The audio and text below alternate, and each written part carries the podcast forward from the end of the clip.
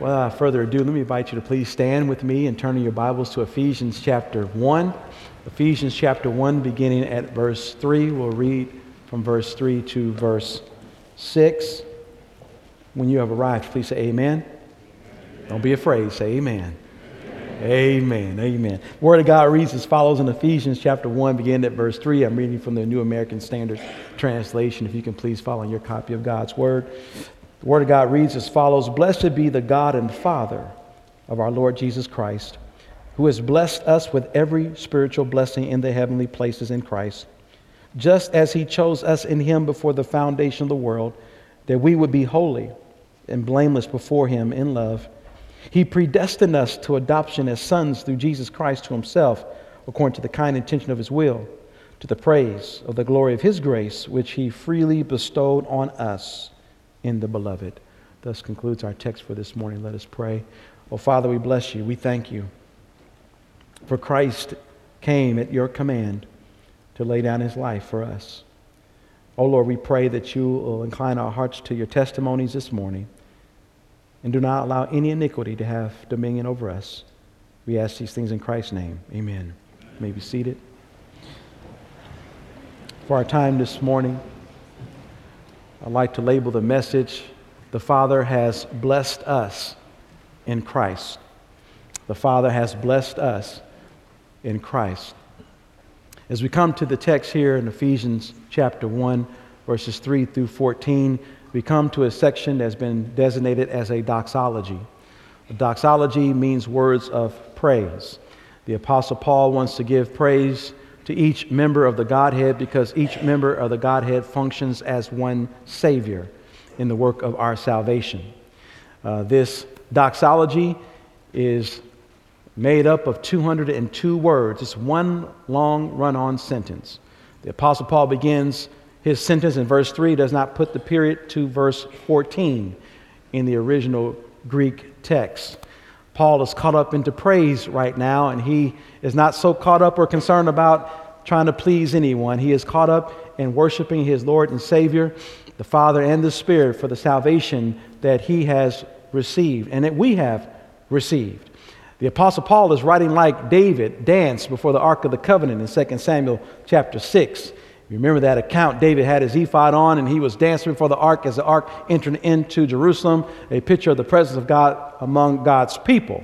And Michal, David's wife, was upset with David. She thought that what he was doing was shameful. And yet David communicated to his wife that he didn't really care about what she thought. She was not, he was not trying to impress anyone, but to praise God for the goodness bestowed upon him, calling him to be king over Israel. Well, the Apostle Paul is not trying to impress any English grammar teacher this morning.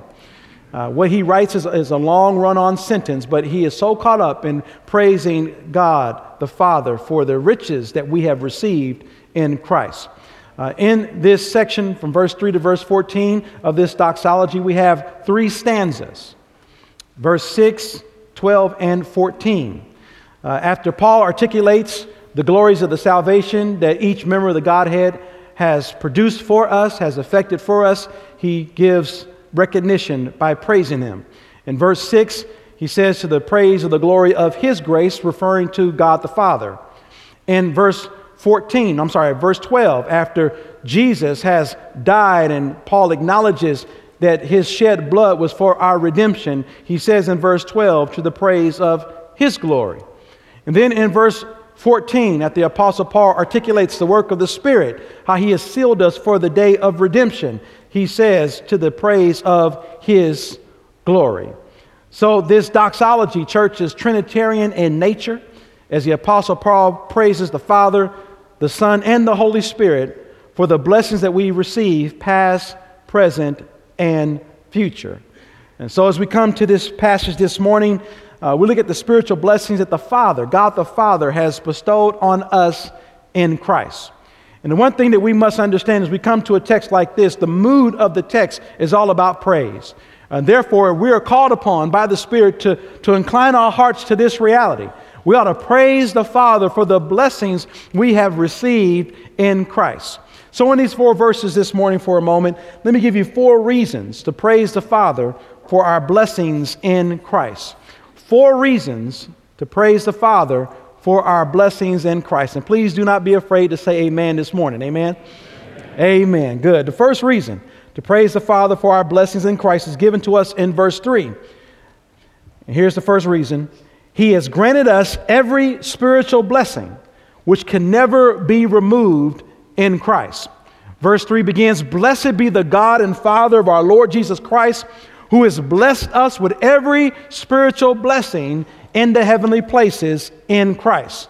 The first word at the beginning of verse 3 lets us know the theme of this section blessed.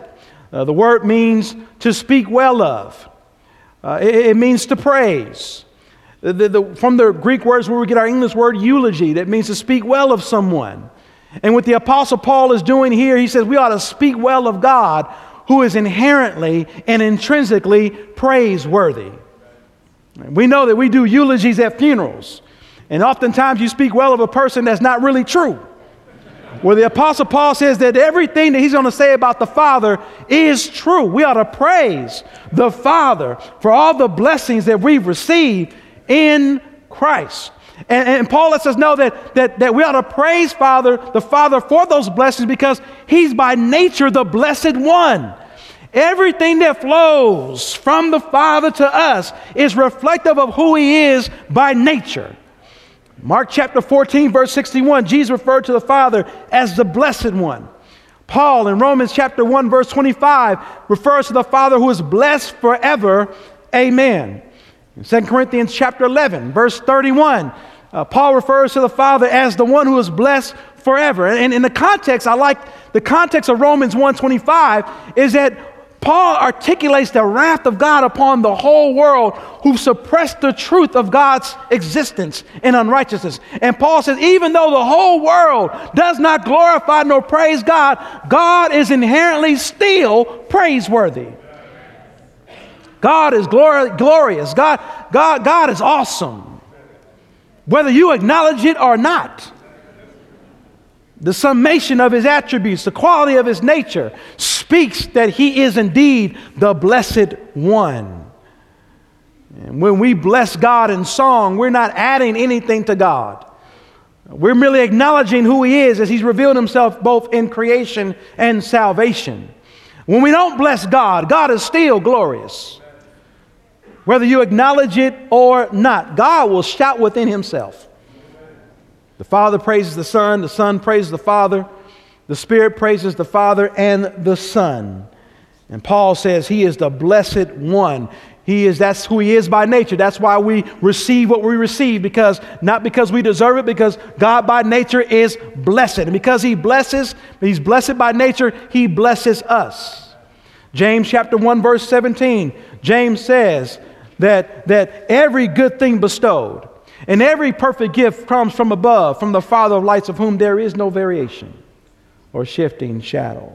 Therefore, when God blesses us, He's merely demonstrating who He is by nature. So Paul says, Blessed be the God, notice this in verse 3, the God and Father of our Lord Jesus Christ. Now we know the source of all our blessings come from God, who by nature is the blessed one. But the grounds the grounds of our blessing come because He is the God and Father of our Lord Jesus Christ. Notice in verse 2, Paul greets the saints at Ephesus by writing, Grace to you and peace from God our Father. But when he gets to verse 3, he praises not God as our Father, but as the God and Father of our Lord Jesus Christ. In other words, the grounds of the fact that we have peace and grace is not because first and foremost God is our Father, but because first and foremost God is the Father of our Lord Jesus Christ. In other words, if the Father had not decided to demonstrate his love towards his Son and saving sinners like us, we would not have grace and peace. Salvation is God putting himself on display by sending his Son to die for us. He wants to put his love on display towards his son. And we're just caught up in the middle of that. Uh, we, we are indeed the Father's love gift to the Son. And we don't praise God because we are the center of God's universe. We praise the Father because the Son is the center of the Father's universe, and He's allowed us to be caught up in the expressions of His love towards Jesus. True praise is because you realize the chief reason for being blessed is because God wanted to glorify Himself. And in doing so, He chose to include you in the blessing. You ought to thank Him for that. Ain't nothing wrong when somebody has intentions to glorify or to bless someone else and they include you in it. Don't be ashamed to thank them. When I was in, in seminary, when I was, when I was poor, not poor, when I was poor, and I wanted to take our kids out to an amusement park together and spend some time together. And I knew I didn't have enough. I, I was hoping, it was a stretch, to take all six of us uh, to an amusement park. And as we were in the line to get the admission tickets, a man in front of us with his girlfriend uh, decided that he wanted to show off his, to his girlfriend how, how, how, how wealthy of a man he is. He wanted to impress her. So he paid for her, himself, and he paid for us. Now, I know the, the, the intention and the reason and the motive was to show off his girlfriend, but I thanked him anyway. that, that's what you do, amen? And Paul wants to give tribute to God. Says, I know the reason why you saved me and chose me and blessed me because you wanted to show off your love to the Son. I just want to thank you anyway for that. That's the point of this section here. And he has blessed us, notice in verse 3, with every spiritual blessing in the heavenly places. He's blessed us three times in this one verse. Blessed who has blessed us with every spiritual blessing in the heavenly places. God has bestowed upon us unlimited riches of His divine favor. Every spiritual blessing, not one spiritual blessing has been excluded from us. We have every spiritual blessing, and these blessings come from the God, the Father, and they are spiritual. That means they are communicated to us by the Holy Spirit. These blessings at the end of verse 3 are in the heavenly places. Three times this phrase is used in the epistle of Ephesians. In the context in which this phrase is used, it refers to the realm of authorities, powers, and rulers. And so, what Paul is saying that we have these spiritual blessings and they're protected under the authority of our Heavenly Father. That nothing can take away the blessings that we have that the Father has given us. They're protected by the power of God. Uh, we live in a world where blessings in the earthly realm are oftentimes temporal or they fluctuate. One minute you have money, the next minute you don't. One minute you're healthy, the next minute you're not. One minute you're happy, the next minute you're sad. Uh, we live in a world where things fluctuate. Uh, it's true as of July of 2017 an event took place on the morning of Tuesday morning where the CEO of Amazon became the richest person on the earth $90 billion. Well, by the afternoon, Amazon's stock prices dipped, and he went right back behind Bill Gates. Bill Gates 89.9 billion, him 88.8 billion could be on top of the world just for a morning and back behind gates. Church, we have billions of spiritual blessings that never fluctuate. It's not one minute you're doing well and God just extracts or removes blessings from you. These spiritual blessings are kept under the power of God. Not even the devil himself can remove these blessings for you from you because these spiritual blessings, as Paul makes mention at the end of verse 3, are in Christ in Christ, in Him, or in whom are used uh, three times, 11 times in this section, from verse 13 to verse 5, uh, first, I'm sorry, 3 to verse 14. And he speaks of our union with Christ. Uh, the, the union that we have in Christ. Paul uses this phrase, it's a very important phrase, 162 times in his writings. And what Paul is saying is that these blessings are secure because we are united in Christ. In other words, Christ's riches becomes our riches. Christ's resources become our resources. Christ's inheritance become our inheritance. Christ's acceptance by the Father is our acceptance before the Father.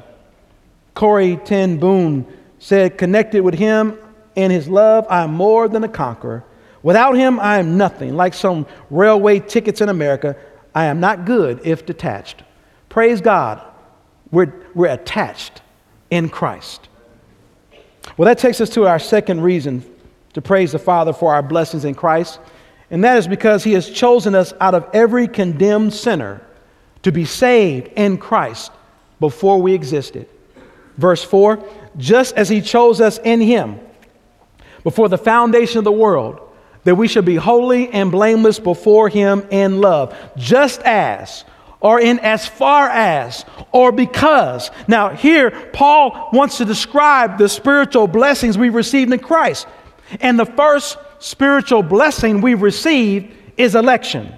Notice this, he chose us in him. Literally, he chose us for himself in him. The word chose always conveys in the New Testament a choice out of personal interest. But here, in this context, this is not God choosing us because he has some personal interest in us, in and of ourselves. The personal interest or the delight that the Father had when he chose us for himself in Christ was in light of what Christ would do for us in the future. Am I making sense this morning?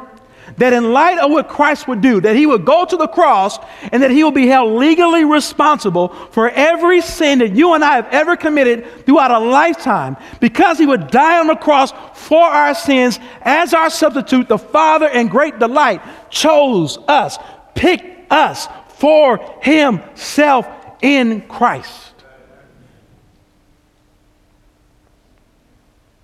If we were not chosen to be in Christ, the Father would have been glorified and sending all of us to hell.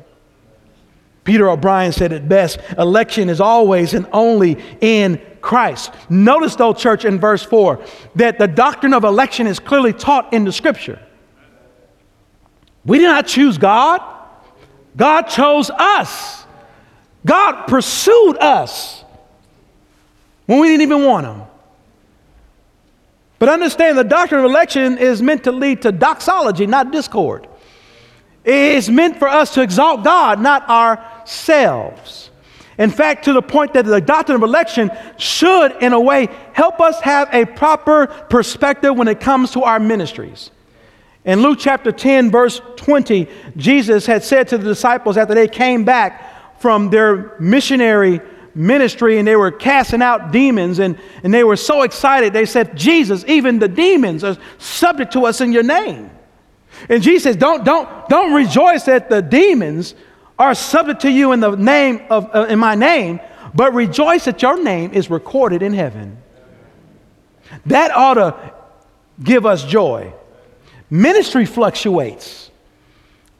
You don't want to tie your identity to your ministry. If your ministry fails, then you think you're a failure. When your ministry succeeds, then you think you all that. And Jesus says, No, don't, don't rejoice in that. Rejoice that God loved you and chose you for himself. That on your bad days of serving God, God still loves you. And on your good days, God's love towards you has not changed. And he did this. He chose us for himself. Notice there, before the foundation of the world, before time began, before the earth was created, before the moon and the stars and the sun, before the angels and before the devil was created, when it was only God. He chose us.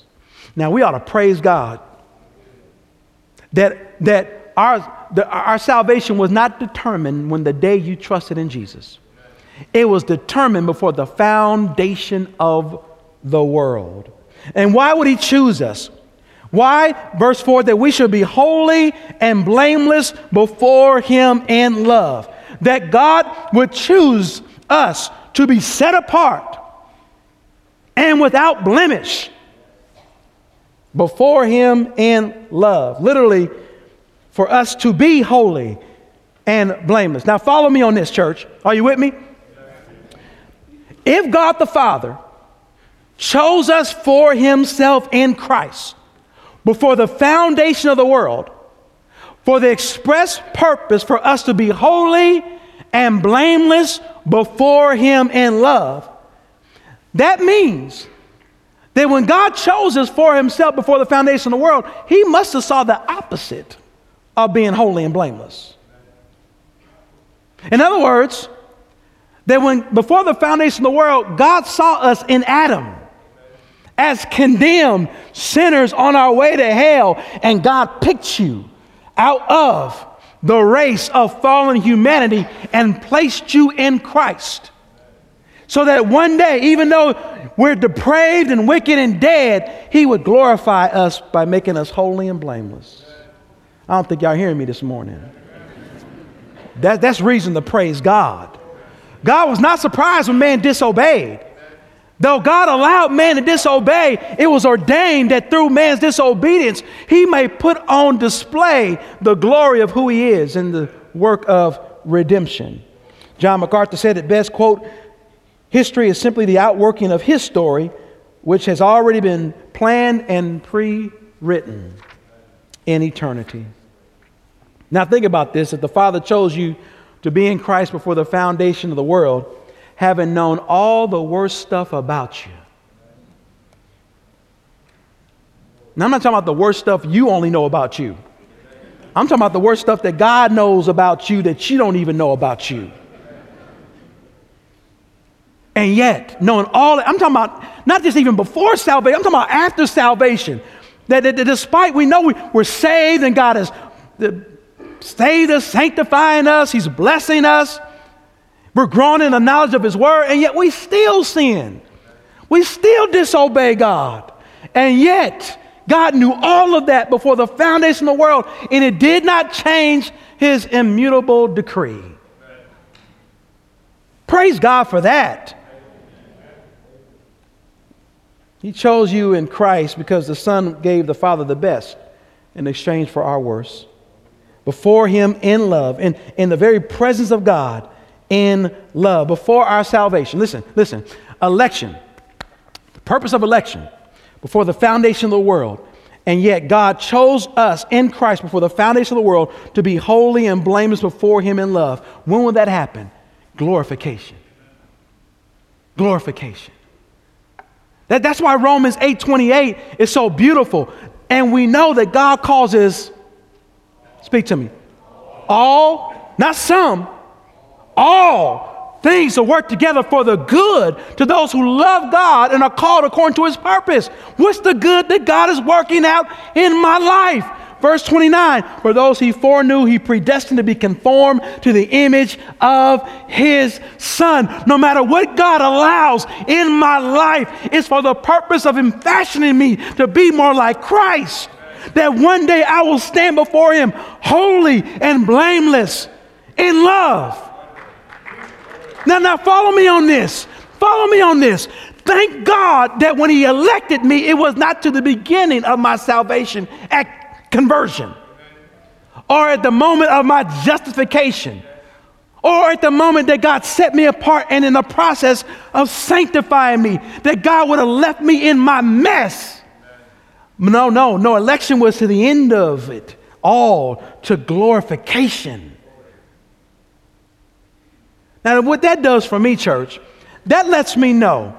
Because Paul, in the next verse of Romans 8, 28, 29, verse 30, before he foreknew, he also called. Whom he called, he justified. And whom he justified, he glorified. Past tense. We're not even glorified yet. And God speaks of it as if it's already happened. Because nothing can come in, in between the love of God for us. Am I making sense? Now, think about this for a moment. If God chose me before the foundation of the world to stand before Him in glory, then that means that whatever it is I'm going through right now currently, I need to view that in light of my destination. No matter what I'm going through in life, no matter trials, calamities, no, no matter what, I cannot get so caught up in the journey I forget the destination. As I was coming, as we were coming here uh, this past Tuesday. Knew it would be an eight hour drive from Lexington to Virginia. And as a parent, and you parents know what I'm talking about, when you do a road trip that long, don't try to surprise your kids by saying, just don't worry about it. You'll like it when we get there. You tell them up front where you're going and that it's exciting so that during the journey they don't complain. When you don't tell them, they complain. Are we there yet? Are we there yet? So I told them we're to go to the Pentagon, we're to go to the White House, we're to go to the cap, we're to go to the cap, state cap, we're to go to the Capitol, U.S. Capitol, and all that. We're to see a lot of stuff. We're to eat good. We're to all that. And as we're driving eight hours and 17 minutes, I got no complaints.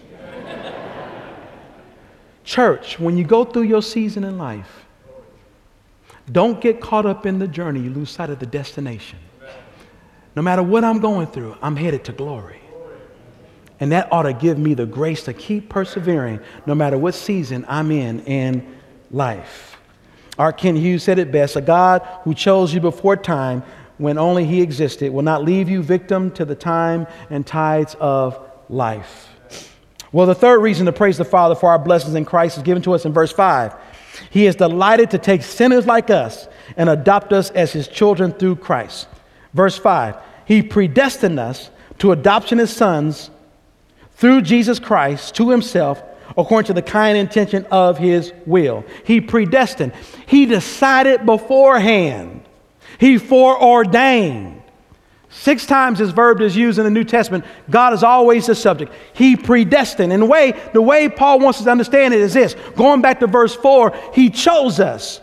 And yet, when God chose us for himself in Christ, what kind of relationship did he want us to have with him in Christ? having predestined us to adoption as sons. He chose us by means of predestining us to be adopted as sons in Jesus Christ. In the culture of adoption in the ancient world, when a child was adopted into a family, they received all of the rights and privileges of the legitimate child. They no longer had the last name of the family that they belonged to, all obligations and debts were removed. They even had a last name of the adopted family to show that they received all the privileges and rights. In Romans chapter 8, verse 15, and Galatians chapter 4, verse 5 and 6 says that at the moment of salvation, we are indwelt with the Holy Spirit. He regenerates our nature and no longer do we have the nature or the patterns of Adam or even the characteristics of the devil by our lifestyle, but we now have the characteristics of God by virtue of the Spirit's indwelling. And now we're being shaped into the image of Christ by the working of the Holy Spirit. And did not Jesus teach us to, to take advantage of the, the rights and privileges that we have as sons and daughters in Christ by calling your God in prayer, Father? Call him Abba, Father. Romans chapter, Revelation chapter 2, verse 17, it says that one day we will receive a new name.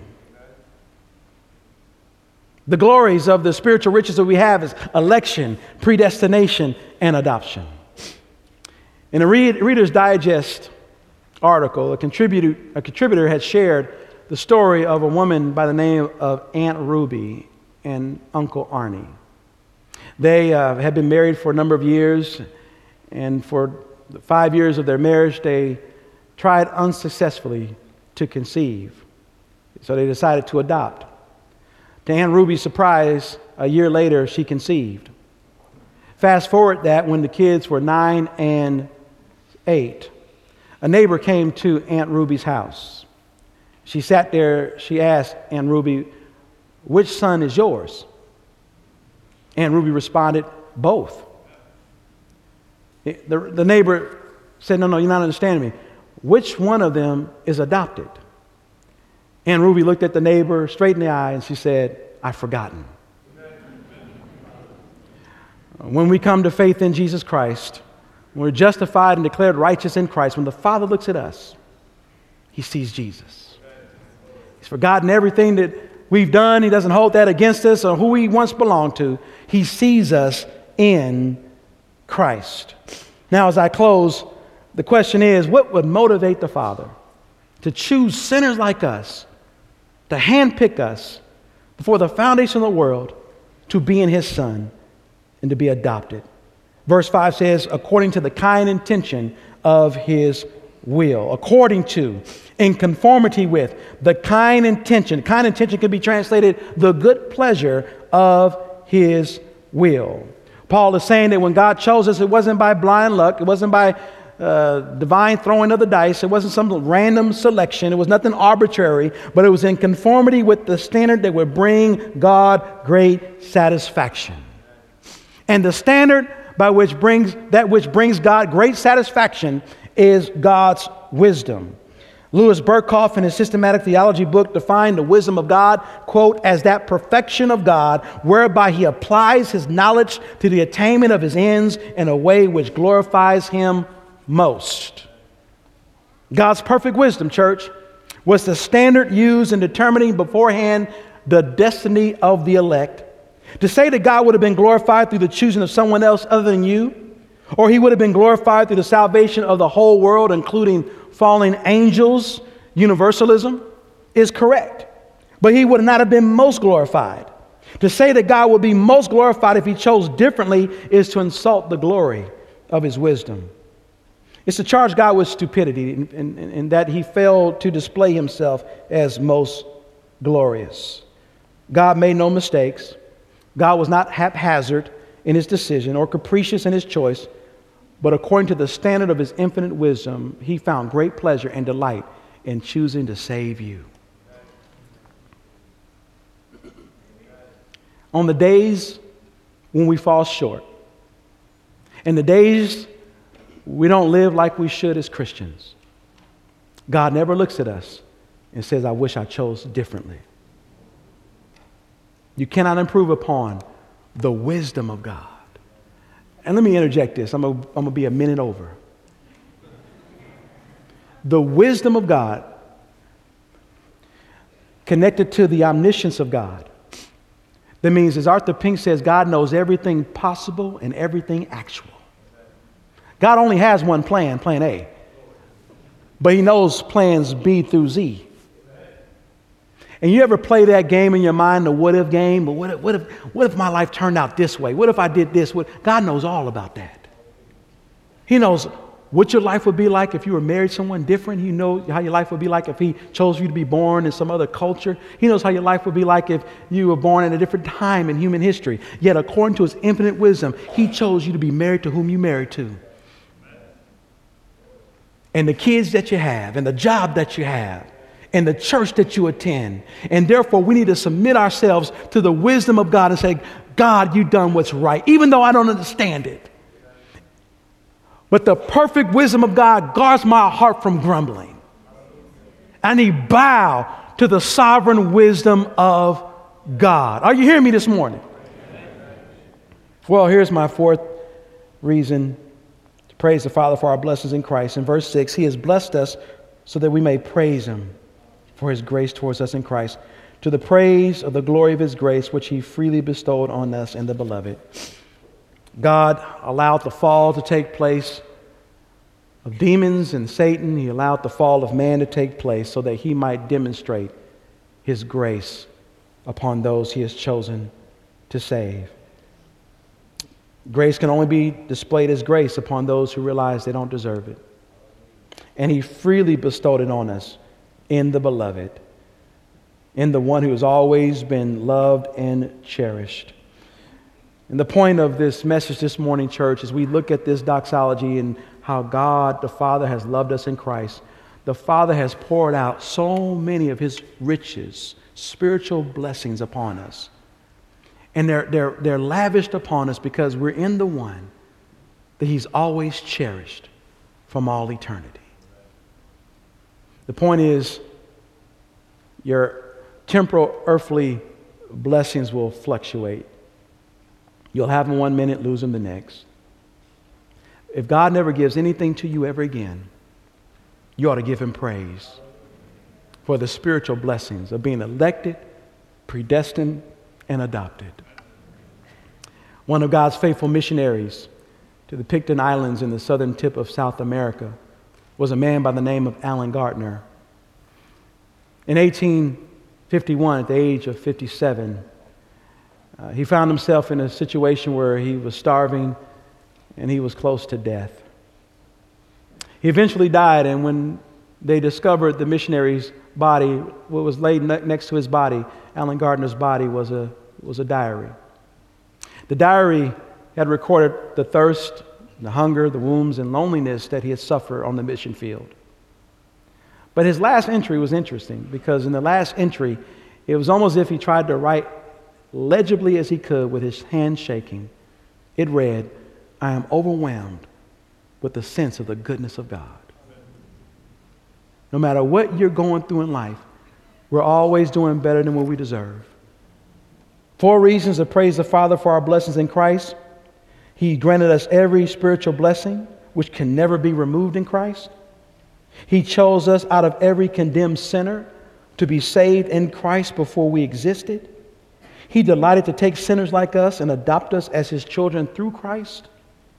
And he's blessed us so that we may praise him for his grace towards us in Christ. Amen? Amen. Let us pray. Father, we thank you. We praise you, Lord, for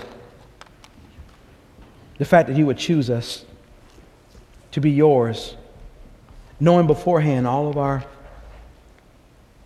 our sinful ways, our wicked thoughts, our evil words, how self centered we would be, how idolatrous and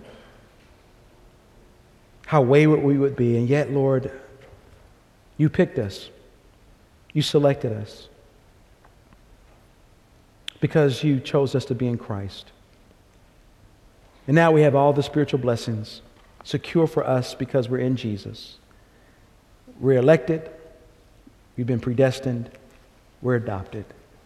And Father God, we are so grateful that you have lavished us with these blessings in the beloved. Help us, Lord, to walk in a manner worthy of our calling. Guard us and forgive us for sins of grumbling and sins of complaint. Help us to bow to your sovereign wisdom. In Jesus' name, amen. You have been listening to Immanuel. You can find more resources like this at ibcva.com. Here is a parting word from Pastor Jesse. If you have any questions about what you heard today, or if you want to learn more about what it means to follow Christ, please visit our church website, ibcva.com. If you're not a member of a local church and you live in the Washington, D.C. area, we'd love to have you worship with us here at Immanuel. We're located in Northern Virginia, and for more information about when and where we worship, check out our church website. I hope to personally meet you this Sunday after our service. But no matter where you live, it's our hope that everyone who uses this resource is involved in their own local church. Now, may God bless you this week as you seek Jesus constantly, serve the Lord faithfully, and share the gospel boldly.